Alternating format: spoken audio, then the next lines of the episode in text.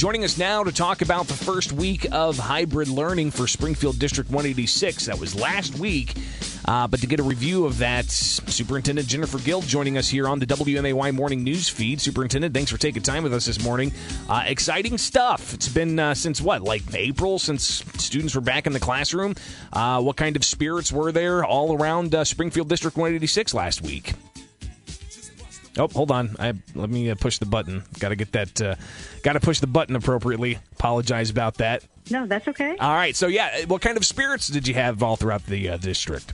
You know, it was it was an energizing week. I think uh, we we just wanted to take a step forward and take a step into our next uh, step of learning, and obviously that is a hybrid uh, learning approach where we have still have you know, you know well over almost 60% of our students that are being served remotely um, online, and we're very appreciative of that. Um, but then we brought back about 44% of our students um, into a hybrid model, and it was great to see, you know, the students and see their faces and, you know, just get them back into a school setting uh, because they have chosen that model. Have there been any major issues uh, that have arisen in the uh, in the first week that uh, maybe um, needed to be clamped down on? Uh, some students coming in with symptoms when parents should have screened them, or uh, students developing uh, possible symptoms throughout the day. any any major issues that popped up that you're aware of? You know, across the district, we did every day. There was about an average of 20 students that we did send home with, you know, one of the symptoms that could be related to COVID. And in those cases, none of them have come back as positive. They were just symptoms of another type of, of illness that people can still still get. And I can tell you an anecdotal story. Um, I was out in schools last week, and we had a, a young girl, kindergartner, got sick to her stomach after she ate her lunch. And, you know, that is one of the indications of, of COVID is having an upset belly. And, and, you know, so we went ahead and sent her home. Her mom took her directly to the doctor. And in that case, we also had to send home the siblings.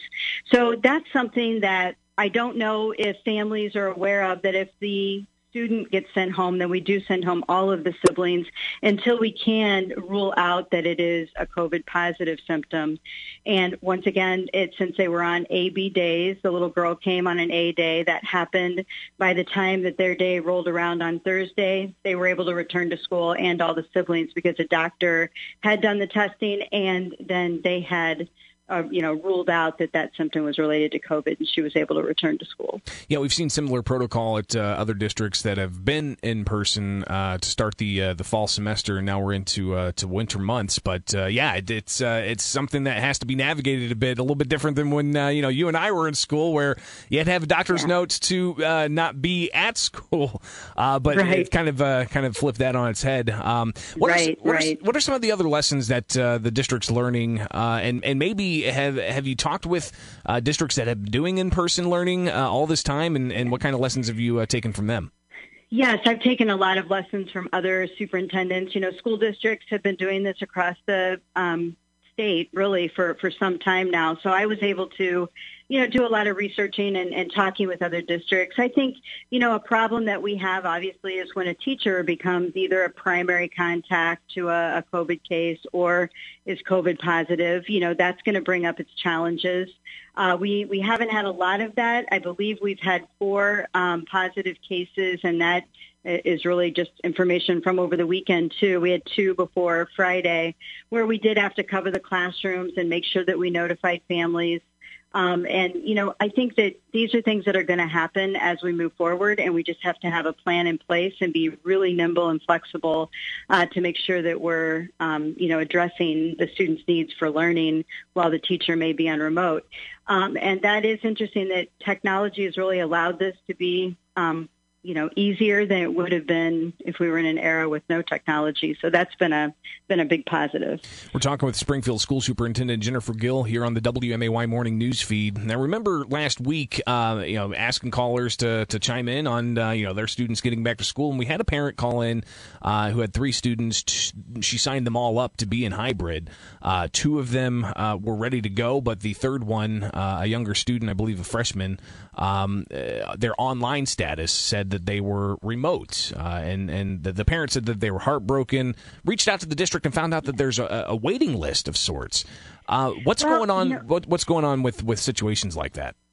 So here's the thing. This is, um, and I'll be the first to tell you, this has not been an easy road to figure all of this out scheduling wise you know, not only do we have teachers that are working remote because they have those needs, but we also have students that have chosen remote. And it also depends on the teacher and the classes that that student is enrolled in. And we very much wanted to try to keep uh, students with the same teacher from first semester to provide for that continuity.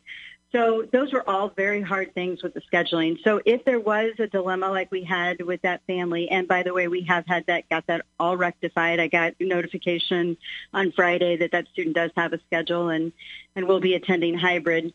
And so it's just one of those things. It just took a little time to make sure we built the schedule correctly and that we didn't have um, overcapacity in any of our classrooms because we are also following the CDC rules closely. And so we are social distancing in our classrooms, um, and we made we have to make sure that the capacity in any one given room is not over its load uh, for our hybrid students. So it all is very complicated.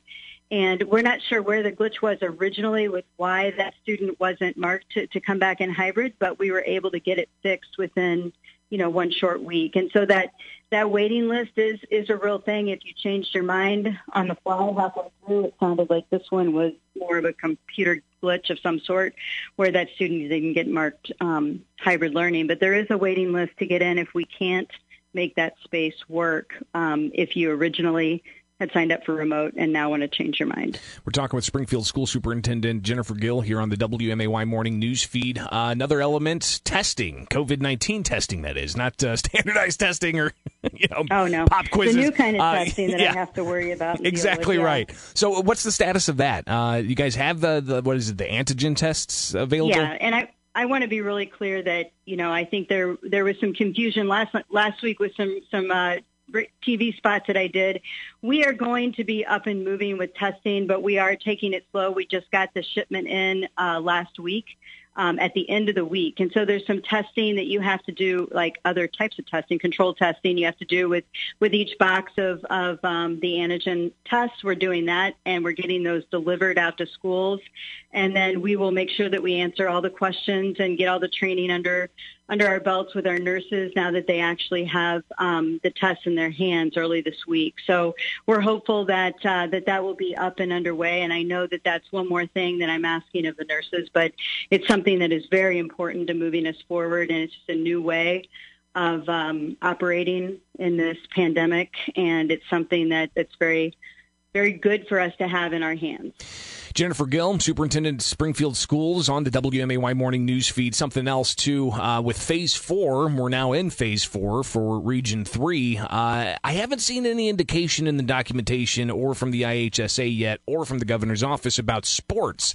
Uh, what can student athletes uh, look forward to, considering that we have relaxed uh, COVID mitigations and the Springfield School District is doing hybrid, and a lot of districts across the state are doing uh, in person learning? But what about about that prospect for for student athletes out there? What can they what can they hope for?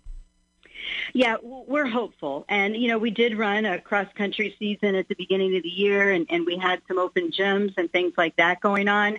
So we're very hopeful that as we move forward here into the spring, that open gyms will come back and that if teams are gearing up for their season, that they can have practices and, and things of that nature. But we have not gotten any word on that at this point in time. Um, you know, we're, we have members of my staff that are constantly in communication with the um, Illinois High School Association, but also the Illinois Elementary um, Association for our middle school sports. And so we're we're kind of anxiously awaiting um, any news on that as well, because it's a very important part of you know a child's high school career uh, and, and middle school career, getting ready for high school to, to participate in athletics. So I think we'll just have to, to wait and hear. And you're right, every every school district in, in Sangamon County is back in in some uh, way, shape, or form, and, and many of us are in the Central State Eight and other districts, you know, north of us and and in our Central State Eight are back in school as well. So um, we're we're just anxiously awaiting the news as you. Superintendent Jennifer Gill, any uh, anything else top of mind when it comes to educating uh, kids in Springfield District 186?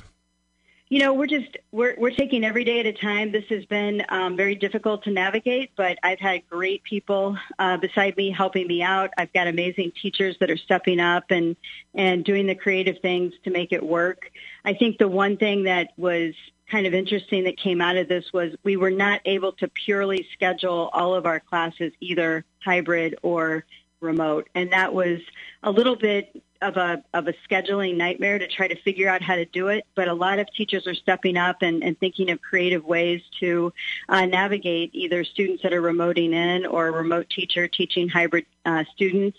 And we just know that, that we're very thankful for the community for having patience with us as we learn how to do this uh, new new way of educating. And hopefully it'll only be a semester, um, but we are um, very thankful that we were able to get back into school at least in a hybrid fashion last week and continue this week. Well, and you'd mentioned uh, staff uh, at, at, several points throughout, and of course, uh, you know their health and their uh, uh, their their safety is top of mind. But have you seen any kind of uh, actions among staff that maybe we saw at like Chicago public schools when they were going back in with some you know consternation or maybe some apprehensions or just straight up people not coming in?